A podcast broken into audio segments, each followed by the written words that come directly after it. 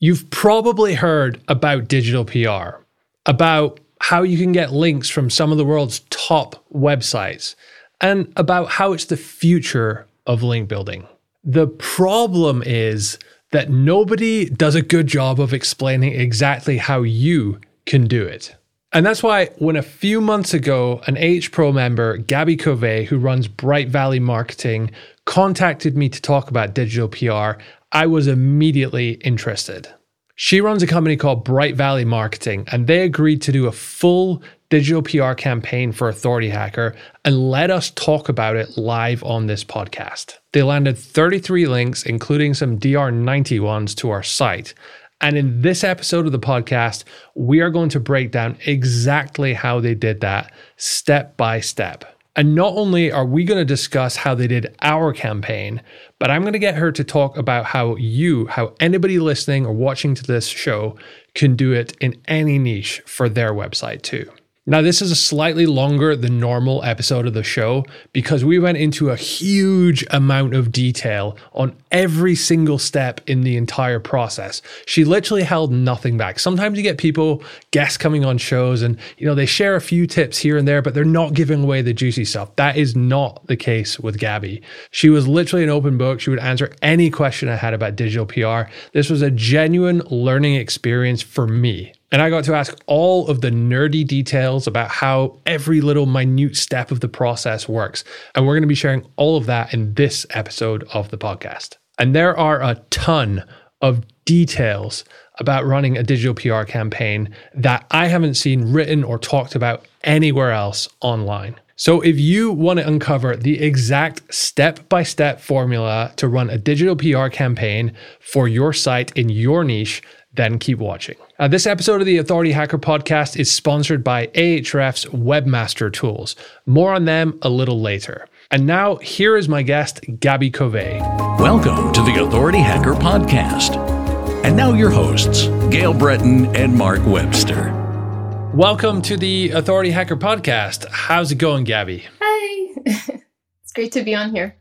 Now, digital PR, I think, is most SEOs would agree it's it's the future of link building. And if you're not doing it right now, it's probably something that you should at least be on your radar, if not actively pursuing. But my problem is that every time I've seen people talk about digital PR, they talk about the kind of like high level, theoretical, kind of abstract way it works.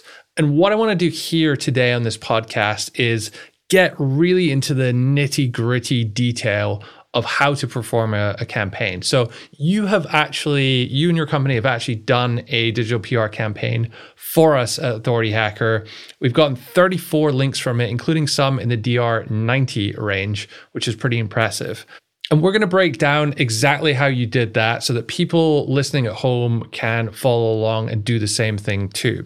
But before we start, I'd like if you could just give us a, an overview of how a digital PR campaign is structured before we go into the, the detail. Yeah, absolutely. So, as you guys probably already know, the whole goal of digital PR is to land your website and your brand coverage in major media outlets, online media outlets, which usually results in, in a backlink to your website.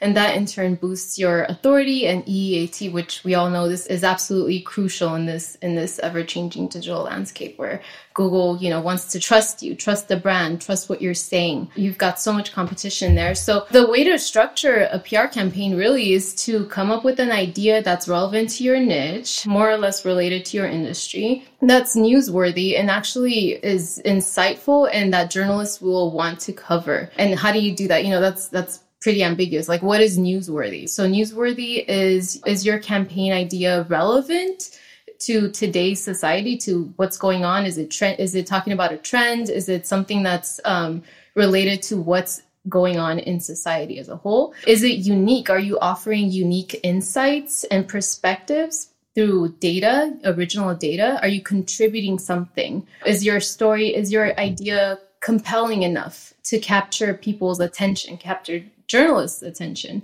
and in turn their readers as well. So that's those are kind of like the elements that you need to think about. And then then after that, you know, you have this idea, then you need to gather the data and you can do so via by running a survey or by looking at existing data that's already out there and compiling it in a way that is insightful and uh, generates a, a, compelling angle, a compelling idea. In a nutshell, I mean, it sounds kind of complicated, but it's really simple. Come up with a great idea, run a survey, gather gather the data, and then pitch it to journalists, and then watch the links flow in. My issue a lot of the time when people are explaining digital PR to me as a link builder is that they explain it in this kind of like high level way, but my mind is instantly thinking, okay, well, how do, what type of content do I need to create? What type of ideas will work? Which journalists am I going to outreach to? How do I, what do I say to them? And so that's what I'd like to go through today with you is exactly how we do those things and how you did them for us on the, the campaign that you ran for Authority Hacker.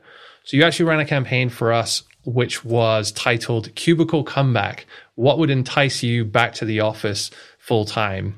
It made a, a nice little inter- interactive infographic. If you're watching on YouTube, I'll put this up on screen. A nice little interactive infographic with the amount of money I think that people in each state in the US would require to be paid extra to go back to work in the office. So lot to unpack there. Can you tell us how did you come up with this idea and why did you think that would be relevant for, for Authority Hacker? Yeah, well, at the time, I think we ran the campaign maybe three to four months ago. But at the time, you know, everyone was talking about, oh no, we have to go back to work. All these companies were calling people back to work, and no one obviously wants to go back to work everyone became used to the hybrid uh, lifestyle or even just working from home altogether. So people were very resistant to the idea of going back to work and, and being at an office. So we thought this would be a great idea to let's illustrate how badly people would want to work at home. What would it take for them for an employer to, to bring them to the office in terms of monetary compensation? So we ran a hypothetical scenario. What would it take for your employer to say, hey, come back to the office and I will pay you X amount of money to do that? So we wanted to get this point across that people are just so resistant to going back to work, to going back to the office. We wanted to get granular and actually have some data to back this statement up because we had a hypothesis, right? People don't want to go back to work. But if you go and pitch this to the media, like no one's going to care about that. You need some data to back it up. And this was a fun way to illustrate the fact that people don't want to go back to work. And we found that the average amount that it would take for people to uh, go back to work was like over $12,000. So employers would have to pay someone $12,000 to entice them to go back to the office. Did you create this or did you sort of have in your mind that you want to break this down by state so that the data was easier to collect or was it, was it so you could pitch it to more locations, more different journalists and, and newspapers in, in different locations? Yeah, so a little bit of both, but primarily because nine out of 10 uh, media outlets are regional based. So if you can gather state specific data, the chances of a journalist covering that data for that specific state is just much higher. Like there, if you're pitching to a Texas based publication and you have Texas data to show them, they're going to hop on that. They're going to be like, wow, here's, you know, some really interesting information about people that live in Texas in our state. It's just more relevant to them. So yeah, again, the likelihood that they're going to feature your story is higher than if you just share a story that's, that's national and doesn't really quite uh, have the same impact. But of course, what we did in the in the study was we had a national average, right, which was I think over twelve thousand dollars, and then we had a state by state breakdown, so we can see how some states compare it against the national average. So if you are able to give journalists something to compare to, that's again a talking point. So they're able to to to uh, contrast, you know, the different states and say, oh well, you know, people in our state, you know, want twenty thousand. I think that was Alaska. I don't know. Don't quote me on this, but one of the states was like they required over twenty thousand dollars to lure them back into the office. So, are there any other ways to structure a campaign? aside from breaking it down by state i mean are, are all your campaigns structured this way or what percentage are structured differently yeah, most of them are just because again, you know, it just they're just more relevant like that, and and we just tend to get more uh, media coverage by that. But you know, we also do we gather uh, data from existing public sources like BLS.gov. There's a variety of public databases that you can scout, and you can create pretty much anything that you want um, by by looking at that data. What type of ideas typically work best? So, what we have found to be very successful are rankings. we love rankings, rankings of the top 150 cities for for love. I don't know. I'm just coming up with an idea, but rankings. People just love rankings. They'd love to come to see what what came out at the top in the top 10. So, rankings, hypothetical situations like this one. You know, like what would it take for people to uh, come back to the office in terms of monetary compensation? How much uh, sleep are people willing to lose in order to look at social media memes online? I don't know, to decompress, whatever. I'm just coming up with ideas. So, hypothetical situations, rankings, those are kind of like the, the, our favorite ones and also advice pieces. So if you are an expert in your industry, one of the ways that you can go about getting press coverage is to come up with an expert advice piece. Right now, the holidays are coming up. So if you've got like a, a dog uh, blog or something, you know, uh, and this is actually a campaign we ran uh, a couple years ago for a client, warning people of, you know, like, hey, don't um, treat your pets like people. Don't dress them up. Don't do all these things that can be bad for their health.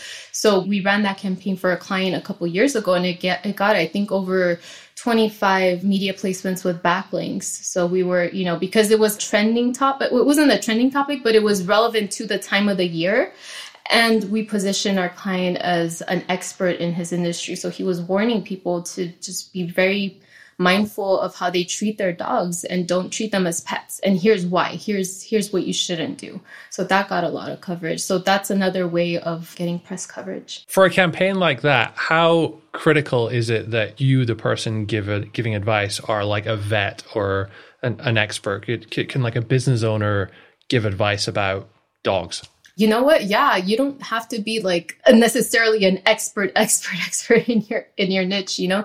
But you can just do research on your own and come up with some insightful tips and then draft a press release and then send it off to journalists that would be interested in covering your story.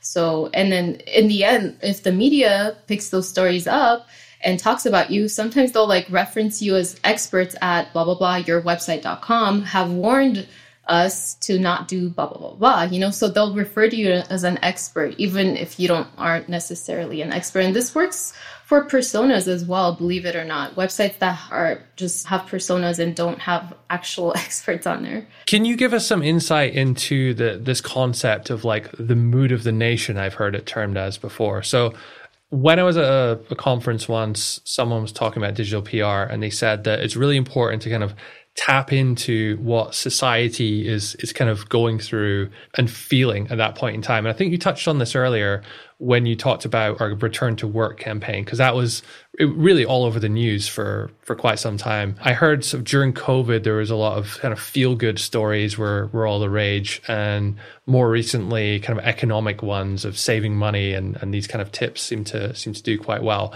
How important is it to tap into that? It's pretty important. I think you just need to be mindful of the ideas that you come up with and how they relate to society at the moment. You don't want to seem out of touch. You don't want to step on people's toes with ideas that might be seen as, yeah, just like offensive, especially when it comes to topics like COVID, the pandemic, things like that. Like you want to be very mindful of of what you say and what you come up with. So I think keeping that in the back of your mind, keeping the the, the mood of society and what the culture is about at the time, at the current time, is really really important because you, yeah, again, you don't want to seem like you're out of touch or just not uh, informed about what's going on. You know, like you said, everyone right now here in America, it's all about the economy. We've inflation is rampant. You know, people are like worried about a recession. Is it happening? Is it not happening?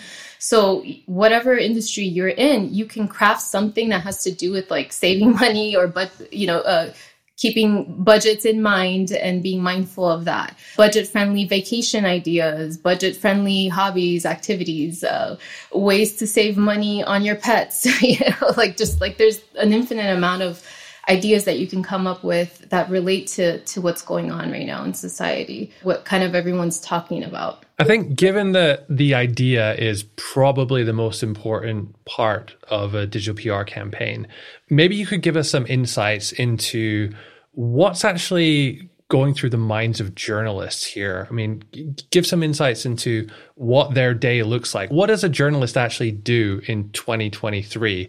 And how are you, as a digital PR agency or as a site owner, helping them to solve the problems that they're getting from their boss? Journalists are tasked with being able to come up with interesting stories and write about them.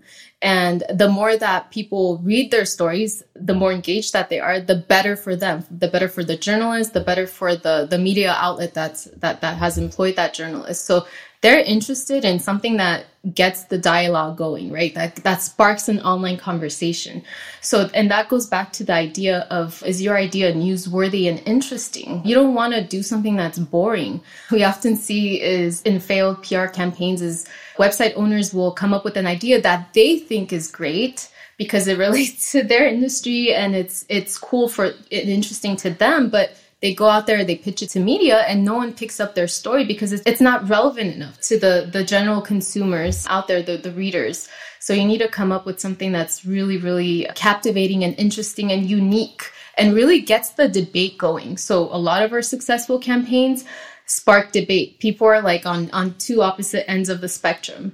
They have like one opinion, and then the other people have like a, an opposing opinion. They're like fighting it out. it's really f- funny to see.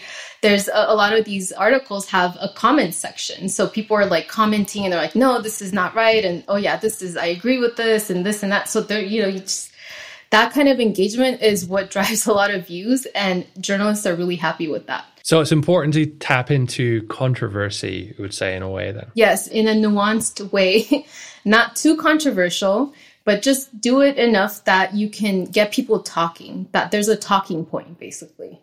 You know, like with, with the work from uh, Back to Work Wage campaign that got people talking. Like, yeah, you know, I want thirty thousand dollars. I don't want twelve thousand. I actually want more. It would take a lot more for me. You know, I'm, it gets people thinking about what would it actually take to get them back to work? What are some of your favorite campaigns that you've seen, not necessarily by yourself, but just in general, some of the most successful campaigns that you've seen? What have the ideas been? Yeah, so I think one of the, I, I, think I saw this like a couple, maybe like a couple months ago. It's like the cities that have the happiest inhabitants, like where the cities in America where people are the happiest, or the cities in America that are best for raising a family, or uh, we actually just ran a, a, a, campaign on the most desirable suburbs in America, you know, that people want to move to because nowadays everyone's trying to, at least in California too, like people are moving out of major metropolitan cities and moving to the suburbs. We here personally, like I've seen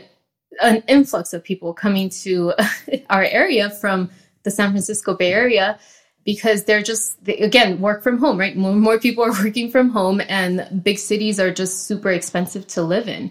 So those types of stories do really well because again they're re- very relevant to today's um, times. My personal favorite one here in the uk is there's a company called canine cottages it's like a vacation places you can go with your dog. And it was so simple. They took these like heart rate monitors the things that you wear to the gym. So nothing super scientific. And they just strapped them onto some dogs and they would say different words to the dogs like I love you and monitor the heart rate. So like the the takeaway was when you tell your dog I love you, its heart rate goes up. So it respond it responds to that. Now it could have just been that you say anything to a dog in a nice voice and and they're they they get excited, but it just seemed to like capture like the the nation really. And this was in every major publication across the entire country in one week. That's a feel good story. People like feel good stories. And pets eh, pretty much anything re- related to pets you can create a feel good story out of that so yeah, people just love positive stories, positive or negative. kind of those are like the really the ends that you want to be on. Anything that's down the middle that is that's just, you know, that's not going to really resonate. You need to be a little edgy. Do you recommend that people trying to get into this themselves should they be looking at newspapers to get ideas for the types of things that get featured? Or do you use ai chat gpt at all for this? Or how can you get some help with this? Yeah so for anyone trying to do this on their own one of the easiest ways to generate some ideas is to just go into google google, google search and then type in your industry and then type in study or use a boolean search study or data or poll. Uh, those are kind of like the three things that you want to look for. And then just see what's been published in the past. I would say maybe six months to a year. See what's been published that's relevant to your industry. See what, what's getting coverage. And then based on that, you can kind of reverse engineer to know, okay, well, if this campaign idea got coverage, what can I do that's like kind of similar, but not the, exactly the same? Because you don't want to do that. You don't want to cover the same angle, but maybe like reframe it, come up with a different angle that hasn't been covered before. And I guess that would work to look in different industries as well, uh, adjacent ones. So if you had a, a cat blog, look at what dogs or what what uh, dog sites are doing. Yeah, yeah. There's an endless uh, pool of ideas that you can come up with, an inspiration to draw from Google News, uh, Twitter. You can, yeah, you can use ChatGPT. Surprisingly, you can come up with tell ChatGPT, hey, I operate a a cat blog, and help me come up with five ideas for a PR campaign that will generate press coverage, and tell me why it will generate press coverage. So you want to you want to kind of know what's the train of thought behind that to see if it's going to actually click with journalists. And if you do that with AI, how many of the ideas that it gives you are are good? Do you have to sift through a lot? Yeah, you do have to sift through a lot. I mean, I think AI is definitely getting better by the day. I think news just broke out that now ChatGPT can process like images and and voice and all that. so I'm excited to try that out. But um, it's an iterative process. You have to refine the ideas that it comes up with because I don't think you're going to get like a ballpark idea like straight from ChatGPT in, in one go. But it's definitely a great starting point. And then another thing that you can do is after you've got your idea, go and talk to a friend or your mom, someone say, Hey, here's my idea. If you read this campaign uh, idea, if you read this study in a, in a, online, would you share it with anyone? Would you think, do you think it's interesting? Like just get their unbiased opinion. That really helps. That helps you determine if it's a shareable, interesting campaign idea. And then, um, you can also ask ChatGPT again, hey, here's my campaign idea, and pretend you're a journalist that works for a major consumer media outlet. Is this a, a campaign worthy of getting featured in your publication? Tell me why, why not? And then I, we actually did that with with the work from um, Back to Work wage idea for Authority Hacker, and then I plugged that into ChatGPT after we ran the campaign, and it, it actually told me, yes, this is this is a good campaign idea that's going to generate a lot of the dialogue. If someone's at home right now, they're listening to this podcast and they're thinking, gosh, I got to get into digital PR and they, they want to run their own campaign.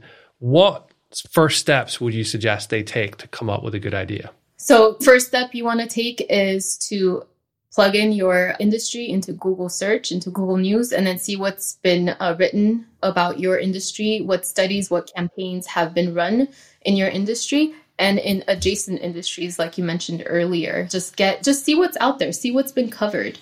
See what journalists are interested in covering. And then you can also get inspiration from you know other industries as well. Just type literally go into google type in study data study or data or poll and then see what comes up in google news. And then you're going to get like so many so many articles, right, from a variety of different industries. And that just, that can get your uh, creative juices flowing right there. So that would be the first step just to kind of start brainstorming a great campaign idea and thinking outside of the box. So if you, you know, if you run a very, like, let's say like a B2B website about, I don't know, a manufacturing or something, you know, no one's gonna, like, if you're coming up with an idea that's about manufacturing a product, no one's gonna care about that. So you have to think be above and beyond like your specific industry and, and think about something that journalists will want to cover that's newsworthy. Would you recommend then people think in like a B2C context, so thinking of like the the reader of a newspaper rather than someone in their industry if they're in B2B space? Yes, yes. So consumer media outlets, there's just so many outlets are out there that are really focused on the consumer. But if you use Cision Media Database or other media databases to find journalists, you will be able to find ones that cover business topics or that are more B2B focused. But the vast majority, in my experience, is they're all, cons- the majority are consumer media focused. So if you can appeal to people in general, you're going to just be able to get more coverage Whereas if you appeal to just B2B publications, you're going to get less coverage, but it's going to be more targeted. It's going to land in B2B publications. So that might be better from a link building perspective if you're getting super specific industry type of links. So there's a benefit to that too. But if you're if you want to get a lot of press coverage, you got to think a little broader. And to create the the piece, the article, I guess there's two parts to it. There's the data collection and the content creation essentially. So I want to get into that now. But first, I want to have a quick word from our sponsor today, which is Ahrefs. This week's episode of the Authority Hacker podcast is brought to you by Ahrefs Webmaster Tools, the free Webmaster SEO suite that does many things far beyond what Google's own Search Console does. Now, you're probably already using Google Search Console to monitor how your sites are doing on Google, but to be honest, the reports are a bit meh. Take the link report, for example, it only shows you a fraction of the actual links your site has, even though Google knows you have more. And Google also doesn't give you any idea how authoritative or even toxic the links are. Whereas Ahrefs Webmaster Tools gives you all of the insights and data that a paid Ahrefs account will give you, including things like DR, UR, and the exact linking pages. And the same goes for SEO issues. GSC gives you some vague indications of things that might be wrong. Whereas Ahrefs Webmaster Tools monitors over 140 different parameters every single week and will alert you whenever something is not right. It's actually similar to what many paid tools that charge hundreds of dollars a year would do. And again, while GSC can give you things like impressions and clicks, it monitors your data, your keywords over a period of time and only shows approximate averages. Whereas Ahrefs Webmaster Tools monitors all the keywords. And this could really save you the cost of, you know, a rank tracker or something. It also highlights keywords that you could potentially rank for by spotting weak pages that are above you, helping you to increase your organic traffic. And how much does all of this cost? Absolutely nothing. It's completely free. So if you're not using it yet, head on over to ahrefs.com forward slash AWT and check it out. And now back to the episode. So, can you give us some insights, Gabby, into how you collected the data for our piece? For the Back to Work wage campaign, the way that we collected the data is we just, you know, we ran a survey. We surveyed people across the United States, the uh, people that are working from home at the moment, or were working from home at the moment at the time we ran the campaign, to determine if what amount of money it would take for them to go back to uh, to work. So we it was just a survey a survey based campaign. Yeah. So we ran a survey of about I think it was three thousand Americans, and then we asked them that question, and then we broke it down by state and that's that's essentially what we did. So survey based campaigns are awesome. They provide the most creative flexibility. You can literally ask any question that you can come up with you know? They are expensive though so i have i do have to say that if you are running a, a survey based campaign the likes of Pollfish i think they we used to use them and they charge about i think around uh, 27 hundred or so for a very basic survey campaign of maybe like five questions without a screener question. And a screener question is really important because a screener question determines who your survey audience is. You know, you want to make sure you're you're asking the right people the right questions. Otherwise, it's you're not really getting um, a valuable data there. But um, yeah, so that's that's essentially what we did. We ran a survey. Can you give me an idea of the amount of survey respondents in total or per state that you need to make this sort of statistically significant or to be taken seriously? Yeah, so what we found is 3,000 survey respondents is usually the sweet spot that you want to hit in order to capture media attention. Anything above 3000 is amazing. I mean if you can go 4000 5000 6000 but you know that's great right? But the more survey respondents you get like the more expensive your survey is going to cost i mean literally some companies are paying like 50 60 70000 dollars per campaign right just to run the surveys which is unfe- not feasible for the vast majority of affiliate site owners, right? It's just too expensive. So if you can survey around 3,000 respondents, that's sort of the sweet spot. Anything less than that, you're running into the issue of just not being taken as seriously and not having enough data. So that's, yeah, I would say around 3,000 is good. Between 2,500 to 3,000 or more. And you have to use a sort of verified official company to collect survey data um, to do your survey? Or can you, you know, ask your own list if you have one? Yeah. So what we found is that by going through a professional survey company, you are adding an extra layer of legitimacy to your data. There's less resistance to uh, the media featuring your site, your campaign. So you know, if you're running your an informal like LinkedIn poll or you know asking friends or family, it's just it's not gonna it's not gonna fly because you do need your data needs to be legitimate. But you know you guys have run some campaigns where you've gathered a lot of data. I think also the was it the AI uh, survey or something like that. We did an AI survey, link building one, and recently an affiliate marketing one. That was really good. We weren't really doing, I wouldn't call it digital PR. We weren't outreaching to, to journalists. It was more bloggers in, in our space that wanted to use our statistics. Yeah, yeah. So that you guys had a really good sample size there. I think it was over 2,500 or something. So that that in itself, that's really good. And that's fine. As long as you're the, the number of respondents uh, is high. You know, if it's above 2500, then that's good. And I, but ideally, you know, you just want to eliminate any sort of resistance or, yeah, just just uh, barriers to getting coverage. So if you do run run your survey through a company like Pollfish, it's just it's, they're going to make things much easier for you. Yeah, you're gonna you're gonna be able to get coverage a lot easier the methodology and everything is already included in those campaigns. You don't have to worry about that. You don't have to worry about about any of that.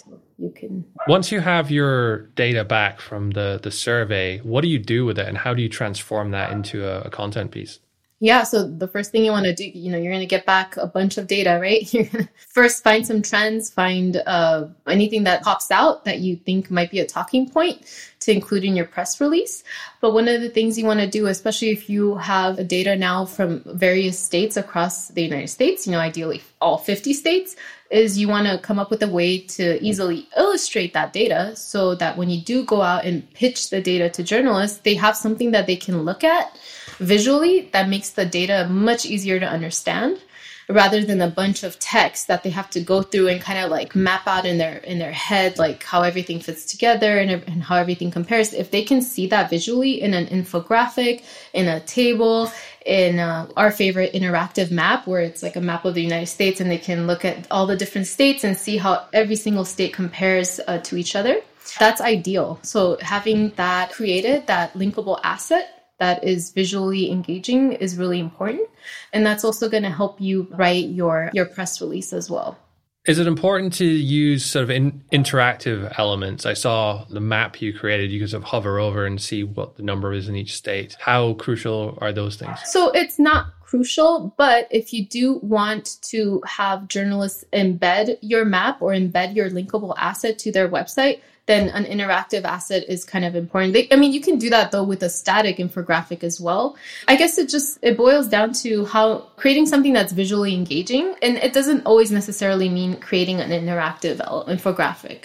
So as long as your visual linkable asset is is easy to navigate through, is is interesting and illustrates the data in an easy to understand way, then that that's fine you know because again if you if you go into uh, creating like an interactive map that costs time that costs money it, it's more complicated to do. Yeah so just creating like a simple table an, an interactive uh, or not an interactive just like a, a static infographic or even like an article where you're like breaking down the rankings and you have a table those have worked fine for us in the past as well. When, when you say article it's just basically a blog post discussing what you found or is there any any specific way it's structured? So that type of style of linkable asset works well for rankings because then what you can do is you can write a, a blog post basically outlining like let's say the top 10 results and then the results 11 through i don't know let's say 100 you can outline in a table but you can talk about the first 10 and elaborate on that and then um, include your table and then below that, you can include additional information about the implications of the study. So you can talk about why it's relevant, what kind of societal implications this data has, give journalists another talking point. And then even further below that, you can start to kind of do some internal linking to your money pages. And this is something that we always tell people, hey, be very nuanced here and don't go overboard. Don't start to like promote your products and services and all that. You want to keep the that page really neutral, right? And not you, it's not a sales piece, but you can link in turn link out to your other pages, even money pages, if it makes sense within the context of that article, because that sends link juice to those pages. So you get more benefits from this. But you you would turn off things like ads when you're doing the, yeah, the outreach turn off, campaign. Turn off ads for that page. Yes. Don't, don't pop ups and anything like yeah, that. Yeah, yeah, yes. Don't have anything that that might be intrusive and that might put people off. So once you've done that, is the next step to create a press release? Yes, that's right. The next step is to create a press release that you're going to be um, sending out to relevant journalists that would potentially like to cover your campaign idea. So then the press release is really your opportunity to talk about your data and why it's relevant and highlight the key takeaways of your your your campaign and then tell them, hey, if you want more information, here is you know the link to your your linkable asset page where you go into all the rankings. And then it's just a summary of, of your data, why it's important, and why the journalist should cover it.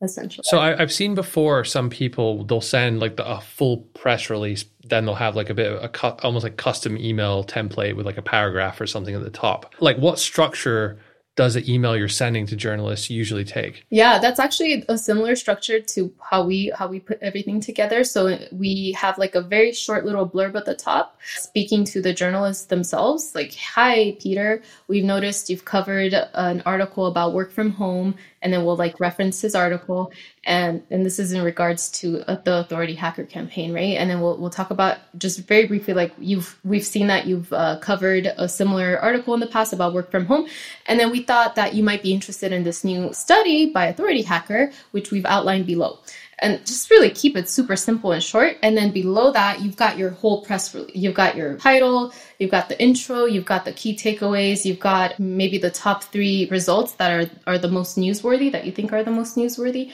And then below that, you want to include a quote as well from a spokesperson from your website, either you or your, your persona.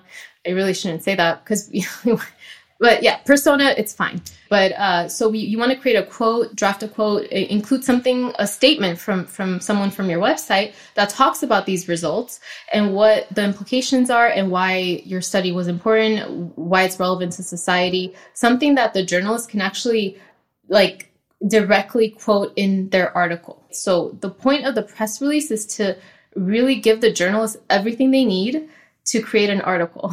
Give them the talking points, talk about the implications of your data, why it's important, the context. The first paragraph should of, of your press release should talk about the context of the survey, like why it's important, why we ran the study basically. So they can understand why your study was is important and why they should cover it. So you want to give the press release should just be everything that the journalist needs to create a compelling article.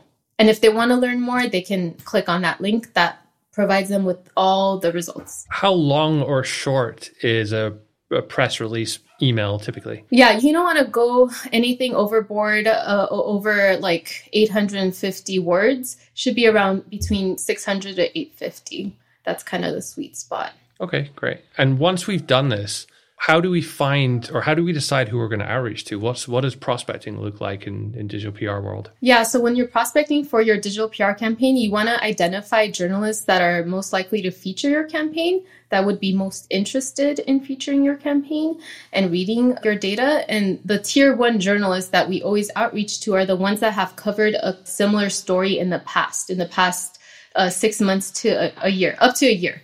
So from now up to a year. So we identify them and then we reach out to them and then we tell them, hey, you know, we noticed that you recently covered a similar story in this article, and we thought you'd be interested in in, in reading our um, our campaign results.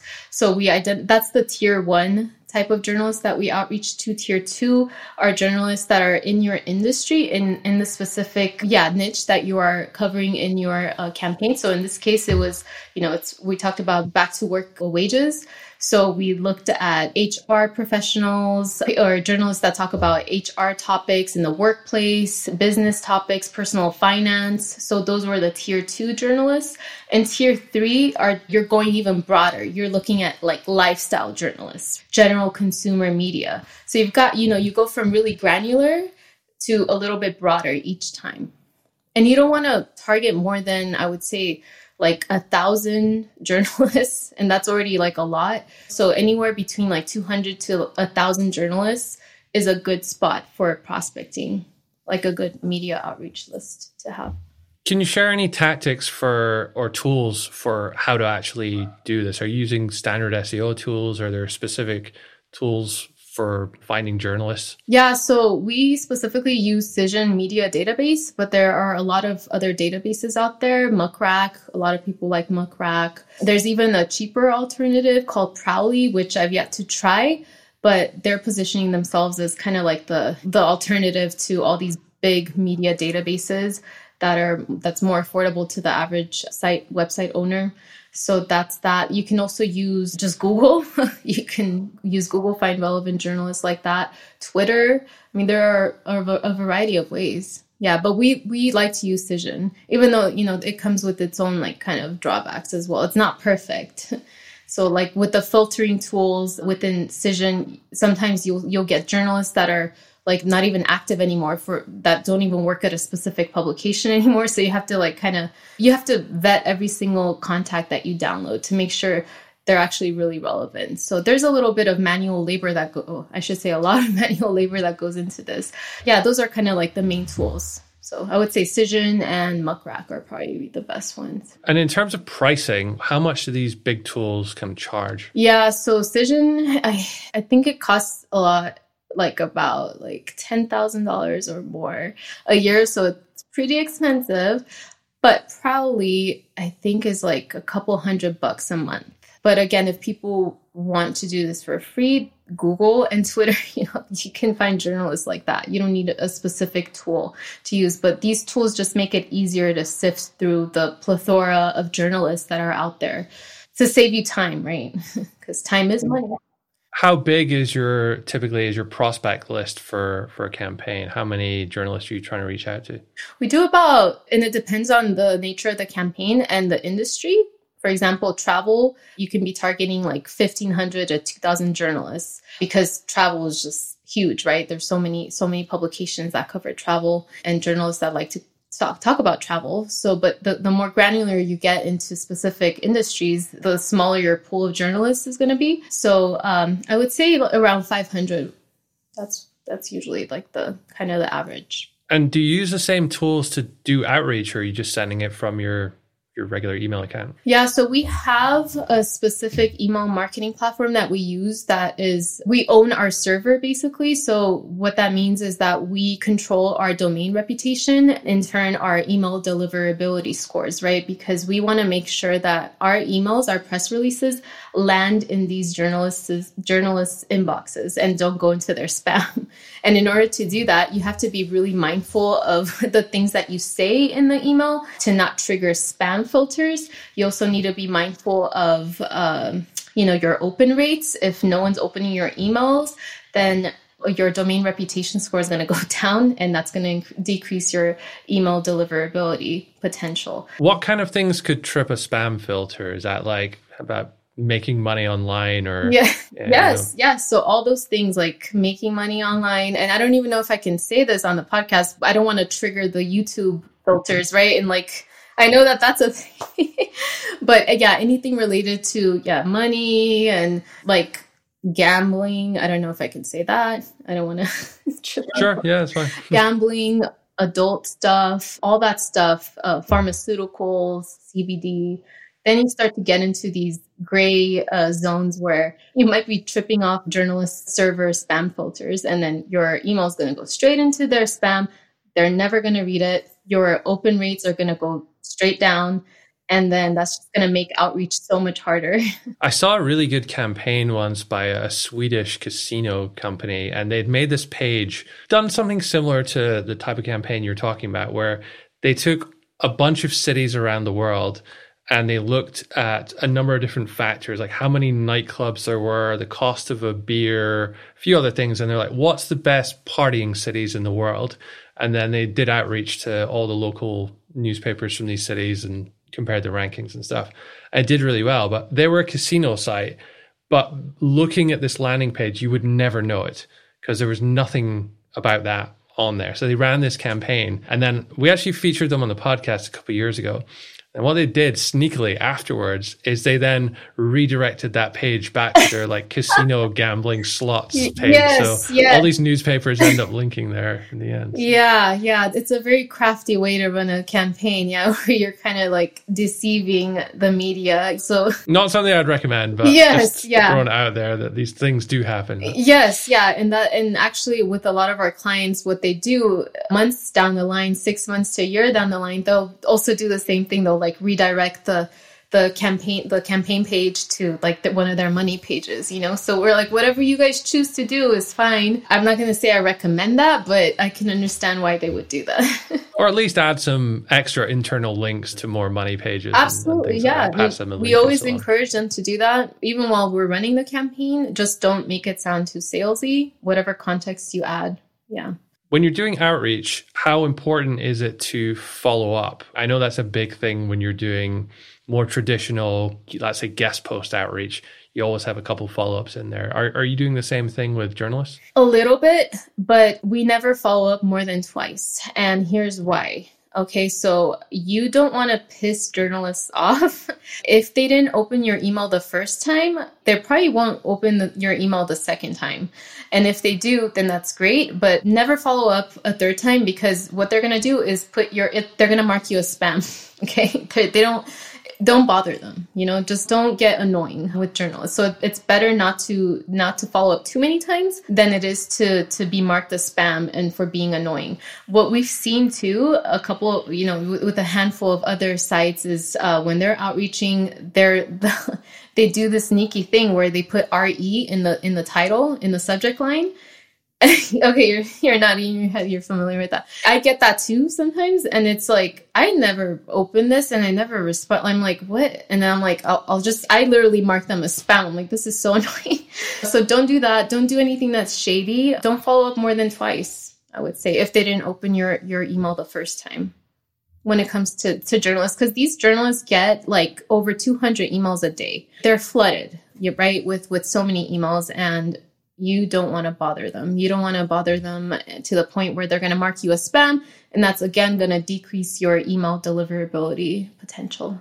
Do they typically respond to you and say, "Oh, thanks so much. I'm going to feature you next Tuesday," or is there any discussion or negotiation? How, how does this differ from traditional link building and the we call it the negotiation phase? Yeah, no, none of that. 90% of the cases, they don't respond. They just feature our campaign without saying a word. So then it's up to us to implement, use, leverage our media monitoring tools to be able to, to see where we've been featured. So Cision has an internal media monitoring tool, but we like to use Ahrefs too, the alerts, uh, Google alerts, and like kind of a combination of all three because none of them are perfect. So you know you just want to be on top of everything, make sure we've we've uh, been able to to find every place that we've been featured in. I, I think this is a really important thing to get across because I can remember some of the first times we were experimenting with digital PR campaigns ourselves.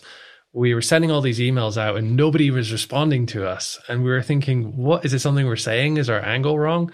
But actually, we didn't realize that it wasn't common in digital PR to get responses because we were coming at from a link building perspective. So that, that kind of threw us off a bit.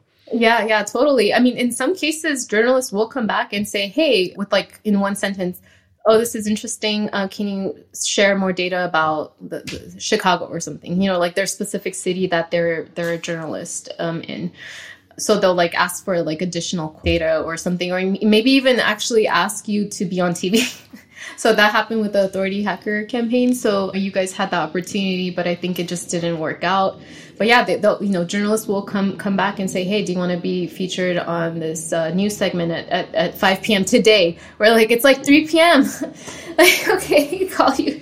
if someone does get some success with that and is invited on on a show, can you give any insights into what typically happens? Are you just on like a Zoom call and then they they put you on the air, or how does that even work? Yeah, so it's typically a recorded Zoom interview or a live interview, but typically it's it's recorded, pre-recorded, and then it goes live on like an actual uh, newscast, like a, at a 6 p.m. news or something. Yeah. So and it's really short. It's not more than five minutes, I would say. So it's it's fast and pretty simple if you are kind of like an expert in your industry. But me, if I were to get on TV, I'd be like, oh my God, no, I can't do that, you know? At least not yet. Like, I'd, I'd be too nervous. So a lot of people just don't really want that kind of publicity. But if you are able to get on TV, I mean, that's another EAT signal, right? Put that on your website as featured on like today's uh, channel 10, you know, newscast or whatever um, at 6 p.m. Yeah. So that would that would really help. So I think just getting more media exposure would just significantly help your your EAT. So in your campaign, you built us in total 34 links ranging from I think most of them were in the sort of DR 60s, 70s, and a couple in 80, even 90. DR 92 link from MSN and DR 85 link from the Houston Chronicle. Can you tell us, did you do anything specifically different with the these big publications versus the more some of the local publications? Yeah, so with Houston Chronicle, no, they're all, you know, it's just all part of the same outreach that we have done, the, the way that we've targeted journalists by finding finding who would be most interested in in um, covering the campaign. So that was for Houston Chronicle. But with MSN, MSN is a little different. So MSN now only syndicates content. So they don't actually have writers, as far as I know, anymore. What they do is they're a syndication platform, just like Yahoo. So when a, a particular news organization covers a campaign, MSN will sometimes pull from pull the same article from that publication and put it on their website. So uh, you are it's not an original article but the benefit of having a syndicated article on msn a platform like that or yahoo is that they have a huge readership like a huge audience of people that are reading those articles all the time. So your campaign gets amplified in those channels on msn on yahoo. So you're drawing a ton more people to your website a lot of uh, referral traffic sometimes more so than the actual original publication. So there's that kind of benefit to having syndicated content, even though you might not receive like a direct uh, link building benefit. But I, I know MSN MSN's links are do follow. Yahoo, I believe, are mostly no follow. So I mean, but there's definitely a benefit there. It's just not, I would say, as as high from like an SEO standpoint. And occasionally, I think three of them in our campaign were were just brand mentions, like they, they didn't actually link to us.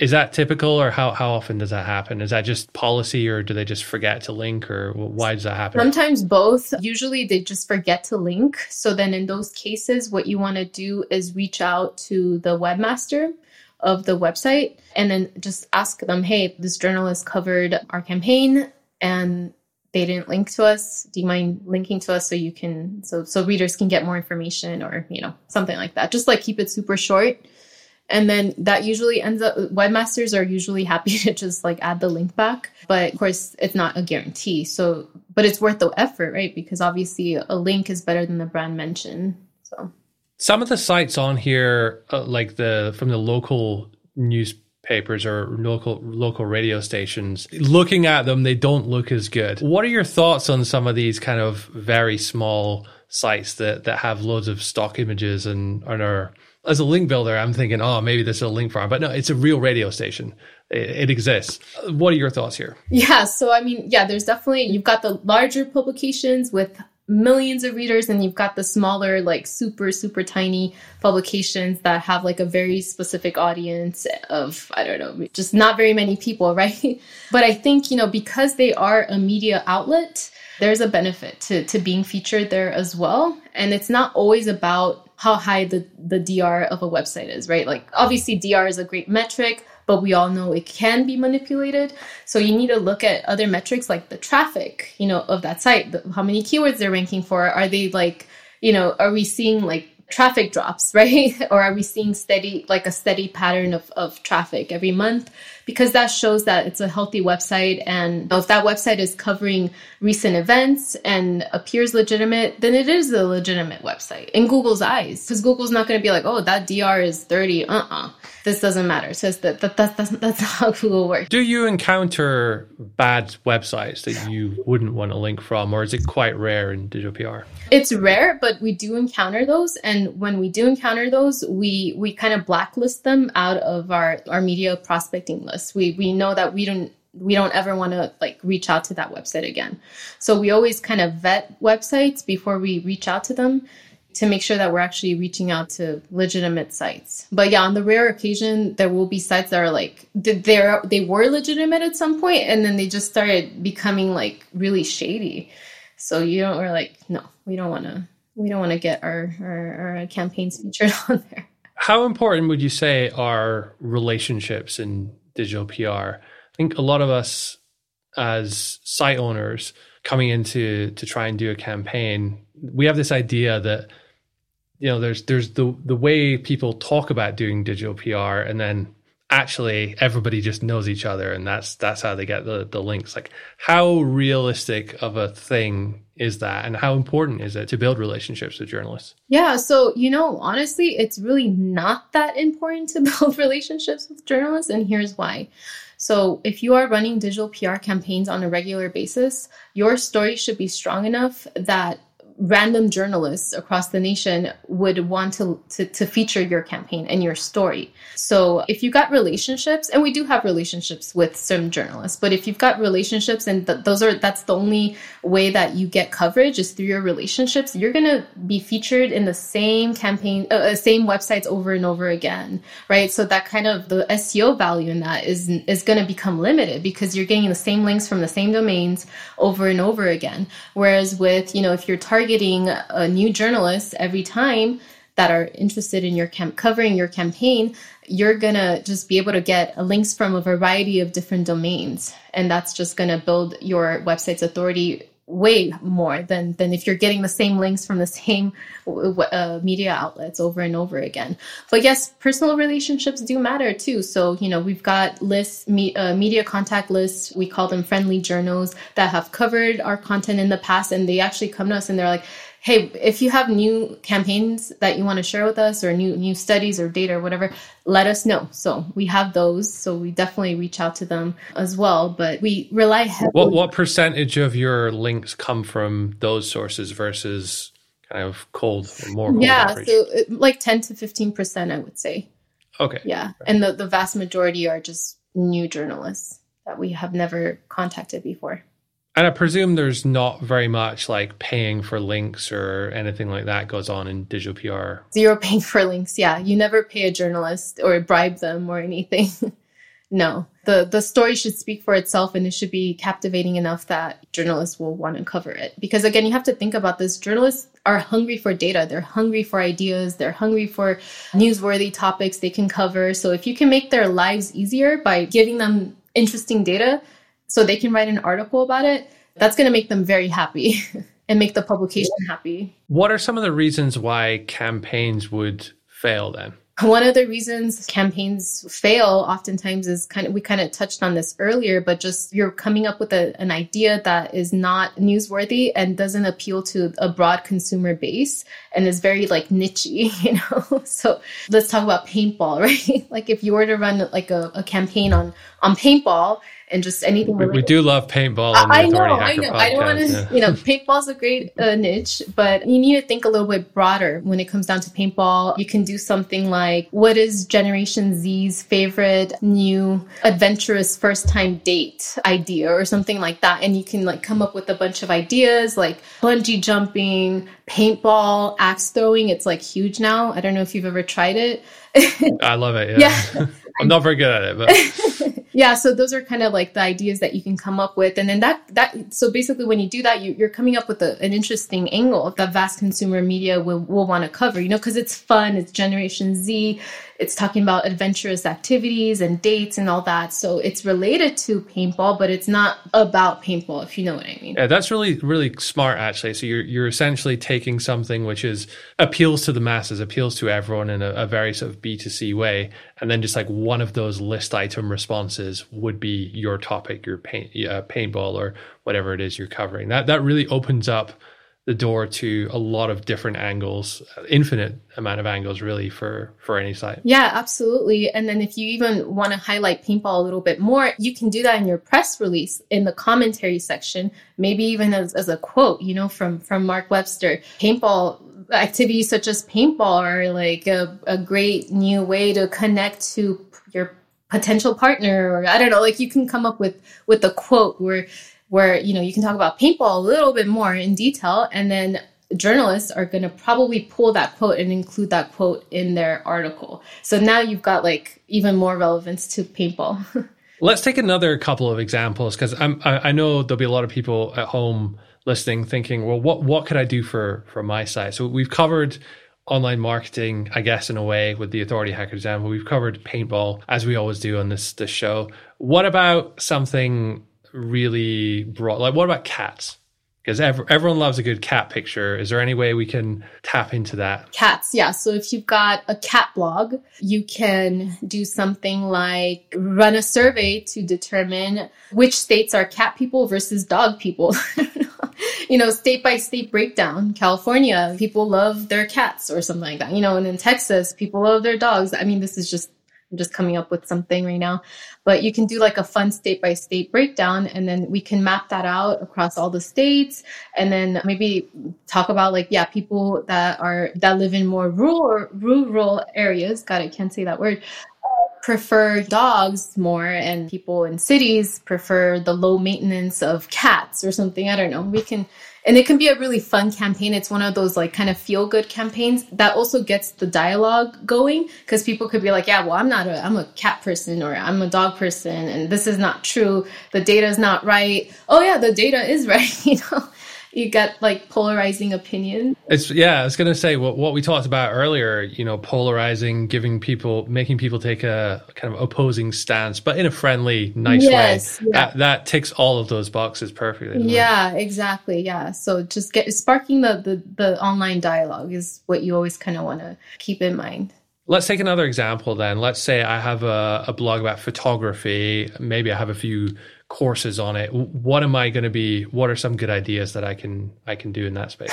So photography yeah photography. And okay the ideation phase usually takes us like two weeks. So we're like condensing it into two seconds i'm sorry to put you on the spot here yeah. okay um, photography blog photography website. So yeah what you can do is maybe run like a photography contest. Have photography experts or aficionados online submit their photos of like America's top landmarks. And then we can illustrate those uh, landmarks in a new way. We can vote, we can run the social media contest and vote on like the top photos that illustrate America's landmarks in the most compelling, novel way, you know, in 2023. And then people can vote online on social media. They can vote on for each, for the top photo. And then once we've got the final list, I guess then we can, yeah, we can draft a press release and then pitch it out to the media and say, hey, here is the the, the best photo is voted online that re- best represents the Golden Gate Bridge, you know, or something like that in 2023. And it could be this like cool, maybe some, yeah, I don't know, like a, a cool style because we all know what the Golden Gate Bridge looks like, but how is it best illustrated in 2023? I don't know. I'm sorry. Just coming up with. okay, great. So, in terms of digital PR, would you say that it is getting easier or harder? And is it a good time for site owners to be thinking about getting into this now if they're doing it themselves or, you know, going through an agency? Yeah, I mean, is digital PR getting easier or harder? Uh, in some ways, I think it's becoming easier because now we have automated technology. AI is making crunching data easier. We're going to get to a point where maybe ChatGPT, you know, will be able to, to, to input a question like, "Hey, ChatGPT, help me determine what the happiest cities in America are based on public uh, data from blah blah blah blah blah. And it can it will like literally go into like a public database, crunch all the numbers, give you everything you need, right? And then you've got a campaign right there. The problem with that obviously is like you got to probably do a lot of fact checking because I still don't completely trust like the data that it comes up with. But you know, it will eventually make data crunching easier. So in some ways it'll be easier for people to run their own PR campaigns it's going to get harder to get those campaigns featured because with the advent of AI, journalists are getting pitched to all the time, even more, especially with HARO. People are like coming up with AI generated responses. And what we, we do HARO too for our clients on an ongoing basis. But what we see in, in a lot of the queries is like journalists will be like, no AI, no AI, no like they'll specifically state that, even to the point where they're like, if you do submit AI content, uh, we will report you to like We're like, okay, so don't submit any any chat GPT generated responses. I think a, re- a really good tip for HARO is if you run a site, go on the other side of it and ask a, a question on HARO, and you, you'll you'll get hundreds of responses, but you'll see the types of responses that you get. And I have been on the other you- side. Yeah. It gives you a better idea of what these journalists are, well, these poor journalists are going through. yeah they're sifting through so many so many um responses and so many just they're they're overloaded right? So so they're getting pitched to much more than before. So that makes it harder for your story to for your email to stand out. So in some ways digital pr campaigns they're becoming easier other ways it's becoming harder because then you have to stand out more and you're fighting against all these other people to stand out in the journalist inbox. So yeah that's kind of where things are at right now. So that's why relevancy is super important. So the more relevant your story is to that particular journalist the better. So the higher the chances are that they're gonna they're gonna read your story. And one of the tips I wanted to share too is if you're pro- when you're when you're emailing journalists, your subject line try to reference the article that they have covered in the past that's similar to your campaign idea that you're pitching to them. So just include like in the subject line the exact title of their of their story because when they see that they're going to immediately recognize it and they're they're going to probably open that email you caught their attention They'll know that you've done your research. Yes, yeah. So they know that it's relevant to them. So that's probably a tip I probably shouldn't share, but you know, whatever. Give. That's a good one, yeah. so, is there anything about running a, a digital PR campaign that we haven't covered or I haven't asked you that I should have asked you? Yeah. So one of the things that uh, people should know about is, you know, don't get discouraged if you don't get media coverage right away. So a lot of people, they're like, hey, why is nothing happening? Why is no one covering my story? It's been a week. So if you are, if your campaign idea is kind of like an evergreen idea, kind of like the ones that we just talked about, where it's not specific to something that's happening right at that very moment, then it's likely that journalists are going to sit on that idea uh, on on that campaign uh, for a while until they're ready to cover it in their um, article in uh, online. So I think if you don't see anything happening in the first week, don't get discouraged. Keep going. If nothing is happening after the second week, like crickets chirping, there's probably something wrong. So you need to kind of pay attention to your open rates. Are are journalists even opening your uh, your email? Anything if if your open rates are below, I would say 10%, that's really bad. There's something wrong with with your email. Either you're you're, you're tripping off the spam filters or something's going on. So be mindful of your open rates, and that's an indication if if your campaign is even being uh, seen by journalists. So after two weeks, if nothing is happening, go back to the drawing board, and I would say just uh, think about what, what what might have gone wrong. And it can take, if you're starting this yourself for the first time, it can take a few sort of attempts before you, you know, land one that that hits. That's not uncommon. Absolutely, yeah, absolutely. So don't get discouraged. I mean, the more you do it, the easier it's going to be. And once you hit um, hit success with this with the campaign, you're going to be like, oh, okay, well now I know kind of like what works, and I'm going to kind of do that next time in a different way for the next campaign idea. You, you'll get a better sense of what works. If people don't want to do it themselves, though, and want someone to, to take care of all of this for them, you obviously do that at, at your company. Can you, can you tell us a little bit more about how that works? Like, what does someone get when they come to you for a, a campaign? yeah, so we handle everything from start to finish. We come up with the campaign idea, um, and then the you know the client approves it or they don't approve it. We, we go back to the drawing board. We actually do our due diligence. We make sure every campaign idea passes our litmus test for what makes a successful campaign, and then we once we've we've done that, we go on to production where we gather the data, we run the surveys, we illustrate the data, we create the linkable asset, interactive map, or static infographic, whatever best illustrates the data.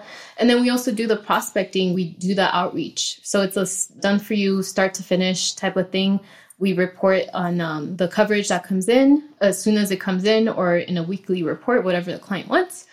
And yeah, it's kind of a done for you service. And if the campaign doesn't work for re- whatever reason, which does happen sometimes, I mean, yeah, we've been doing this for a long time, but even with us, like it's it's sometimes you're just you know you talk about the wrong thing at the wrong time, you know.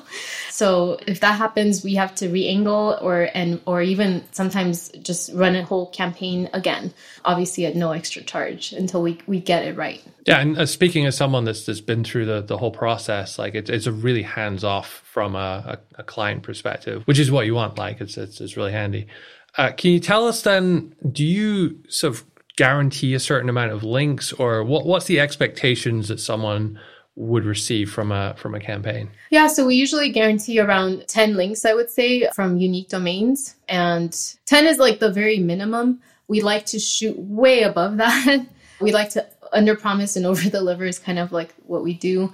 Um, so what, what would the average number of links that you about, get from about a campaign? 20 to, to 30 is kind of like where campaigns land. But if you're running consistent campaigns with us, some campaigns will land 15 and others will land like 100. so it kind of in the end, you know, it averages out to maybe like around 30 or so. And what type of sites do you work with? Uh, yeah, so we work with a, in, with clients from a variety of industries: love, travel, pets, the fun uh, niches, you know, real estate, uh, parenting, personal finance. I mean, the list goes on and on and on. Is there anyone you don't work with? We don't work with gambling sites. We don't work with adult sites. We don't work with like same day pay loan sites and, and all that. Any of the kind of questionable sites that might harm our domain reputation scores because we're always concerned about ensuring maximal email deliverability. We want to make sure our press releases get into journalists' inboxes. So we kind of want to avoid those those types of industries. Unfortunately, I know that other agencies do target those, but we don't want to play in those in those areas. And if someone listening is interested and might might want to do a campaign or, or, get in touch, what's the best place or what's the best way for them to get in touch with you? Yeah, you can just go to brightvalleymarketing.com, B R I G H T Valley V A L L E Y marketing.com. Or you can just reach out to me directly, Gabby, G A B B Y, at brightvalleymarketing.com. And then we'll hook you up with a great campaign and get you some coverage. awesome. Well, Gabby, thanks so much for coming on and giving us that really exhaustive uh, insight into how digital PR campaigns are, are run. I know I've learned a lot today, and I shall certainly be implementing some of these tips in, in my own campaigns in, in future. Awesome. Well, thank you so much for having me on here. I, I love being part of the Authority Hacker community. Been been part of your community since 2016, so it's like the OG member. OG member right here, so myself. So thank you so much. All right, so there was a lot to unpack in that episode. Let's quickly go through what was discussed. The key to any digital PR campaign, according to Gabby, is the ideation phase. So coming up with the right type of idea for a piece of content which journalists are going to like. Now, the way to do this is to look at what's been successful before, to look at what's been successful in adjacent or in other industries, and see if you can maybe combine different elements of that and bring it into your own niche. She said that comparing different areas, regions, or cities works particularly well. Anything that you can do to create a kind of ranking system, you know, the best cities for whatever it might be, is potentially going to be a hit because you can target a lot of different local news stations and local newspapers with that. And everyone just likes to see how their region or their city compares to each other. Expert advice is also very valuable. If you are, you know, a vet in the pet industry or you have one working for you or you can hire one to work for you for a specific campaign, then there's a lot of opportunities there as well. You don't even need to be a vet in many cases if we're talking about non-medical stuff. Someone who's a dog walker could suffice in many situations. We also talked about how the the national mood is important. So as we're recording this, the economy is on a lot of people's minds, and that's a, that's a really important thing. So if your story has a kind of money saving element, then there's probably a higher chance it's going to be successful right now. But that may change in future. So just keep an eye on what types of stories you see appearing in different newspapers. And lastly, for ideation, you want to make the story and the angle appeal to the general public, to everybody. So if you're in a, a technical niche or a very specific industry, especially like a B2B space, don't talk about your specific corner of the industry, try and broaden it so it has wide appeal. That's why I think the campaign that we did, rather than focusing on, on some, you know, nerdy SEO statistics, it was more the idea that work from home and how much do people need to go back into the office. You know, that kind of thing is on everybody's mind. And everybody's going to be kind of interested in the, the numbers. Content creation shouldn't be too difficult. If you run a website, if you create good blog articles that rank, then you already have, I think, most of the skills here. I think specifically with digital PR, a lot of campaigns that Gabby runs rely on data. So either getting your own data through surveys and you can run surveys yourself or there are many survey companies out there that you can use to help get data for that you can also separately or in combination with your own data combine that with other publicly available bits of data from government offices and places like that. She did say that around 2,500 to 3,000 responses on, on any survey was kind of the minimum statistically significant that you would need in a kind of broad survey for a journalist or a newspaper to, to really take you serious. And that's really interesting because I actually heard here in the UK that the number was about 1,000 to 2,000, being a smaller country, maybe that's different from from the US. I'm not sure. But I also heard that the, the top, top tier publications, I'm talking like BBC here in the UK at least, they looked for surveys of at least 10,000, so significantly bigger. So something to factor in there as well. Then presenting this data in a nice way that's easy to understand instantly what's going on, and the average person is isn't going to have to decipher too many technical graphs to to see the data. So things like an infographic can work particularly well here, or even just simple graphs and charts, you know, using something like Canva to create those. Then it's important to actually post this on your site, just like you would a regular article, so that people have somewhere to link to. And when you do this, make sure to turn off any ads, opt-ins, and anything that's going to distract a journalist from the actual content on the page. Next, you're going to write a press release, which is really a shortened version of the article, which has all of the key findings, the most important findings in a more succinct way where the journalist can kind of read through it and see, okay, yeah, this is exactly what it's about. I can see there's a couple graphs here. Okay, yeah, I, I get an idea quickly when they're scanning through it what's going on. You also want to talk about the implications. So don't leave it to the journalist to figure out, okay, well, I have all this data. So what? What does this mean? What are the implications of that?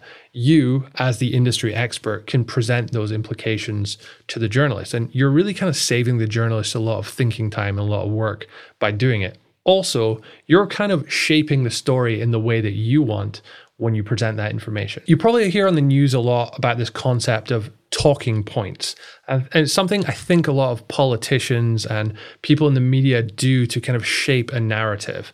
And really, all a talking point is, is a, an implication or a what does this mean concept about a story or a point that someone else, i.e., not the journalist, has kind of tried to steer the conversation towards. And I think that a big reason that that happens is because journalists just don't really have too much time to go through all this. They all have deadlines and quotas and they need to write a certain number of stories every day and it's all a bit hectic. And just with the landscape of journalism as it is most people expect news for free these days because you can get it all online but someone still has to pay the journalist. So there's there's kind of a lot of difficult factors there that mean that they just don't really have too much time to focus on things. So if you can save the journalist time by essentially doing most of their work for them.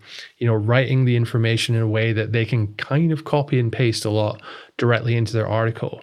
Having your, as the expert, quote right on there so they can, you know, just lift that quote in makes it so much easier for them to take note of your piece and then use it and link to you. When you're prospecting, trying to find journalists to reach out to to promote this, make sure that you look for journalists who have written similar stories before. Then, when you're outreaching, you can actually reference those. Same, same way you would for link building, same way that you would with sniper link building, right? You would say to someone, Oh, hey, I saw that you did this, or I'm also interested in this.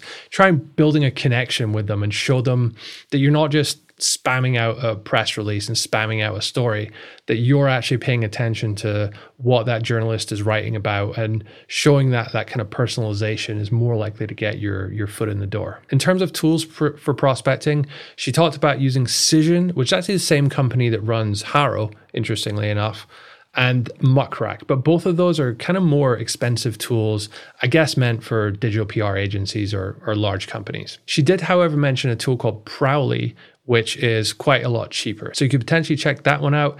If not, I think Hunter and Snov.io, the standard link building tools, might get you a long way. You can also check out journalists on Twitter. Most of them are on Twitter, and many of them have email addresses or ways to contact them on their Twitter bios. When you outreach, you want to personalize both in the subject line and at the start of the email. The reason you want to do that in the subject line is so that when they have 40 other pitches in their inbox that day, if they're all generic subject lines and your one is personalized, maybe includes their name, maybe it references something that they've written before, then whose do you think they're going to open? Yours, of course. Gabby said that you can attach the, the press release to the email. Most people I've seen do it literally just copy and paste the press release at the end of the email after they've, they've said their bit. And then she also said to be very careful about following up too much once, maybe twice maximum was was what she said.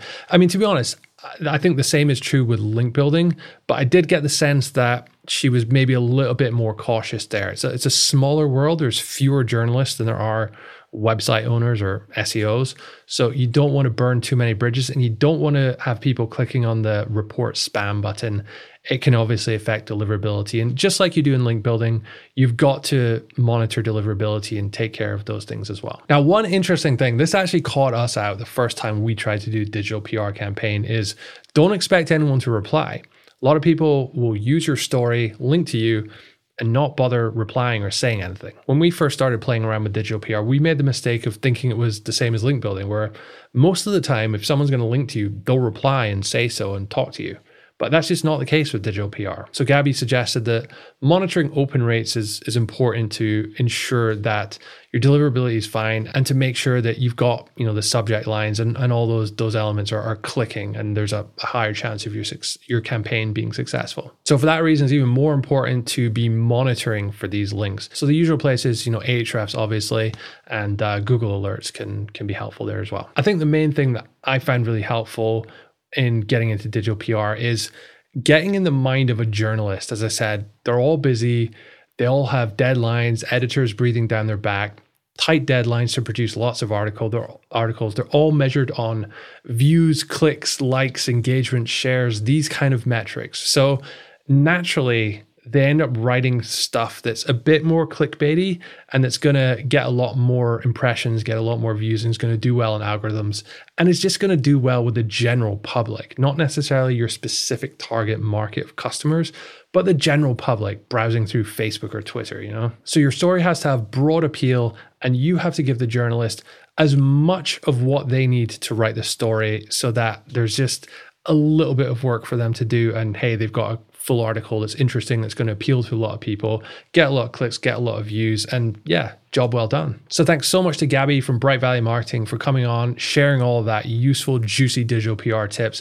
It was really insightful. It's great when a guest comes on and is just so open and honest about exactly what they're they're doing. And it's great to learn from people like that. If you have any questions on digital PR, feel free to drop a comment on the YouTube video for this podcast. But other than that, make sure you are subscribed because in two weeks' time, we'll be back with another episode.